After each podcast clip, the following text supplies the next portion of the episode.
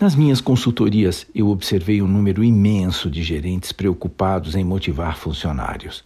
Eu os vi usar incentivos materiais como prêmios e bônus e incentivos sociais positivos como elogios, promoções e outras recompensas.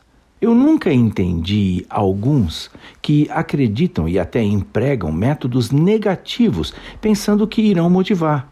São gerentes que manifestam decepção quando o funcionário não corresponde ao esperado e não se preocupam em expressar verdadeiras explosões de raiva no ambiente de trabalho.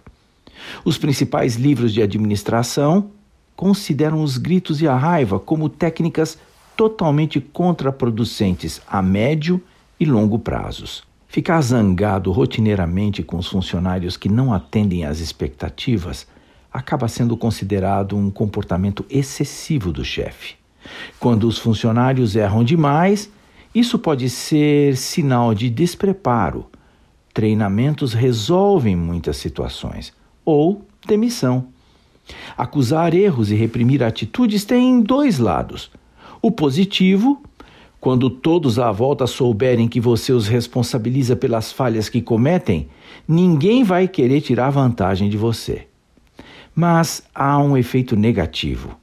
Sabe aquela tendência humana de racionalizar e se achar certo em tudo, mesmo quando comete o erro mais grave? Se você aponta um erro de alguém, o que invariavelmente ocorre é um ressentimento.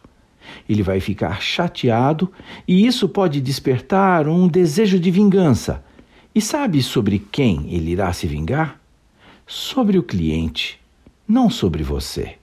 Na verdade, o problema não está no que você diz, mas no modo como diz. Portanto, esta é a solução.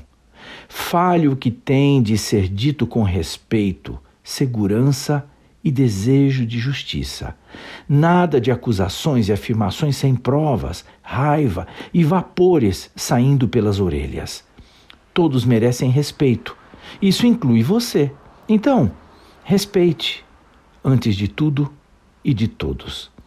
Eu sou Abraham Shapiro, profissão Atitude.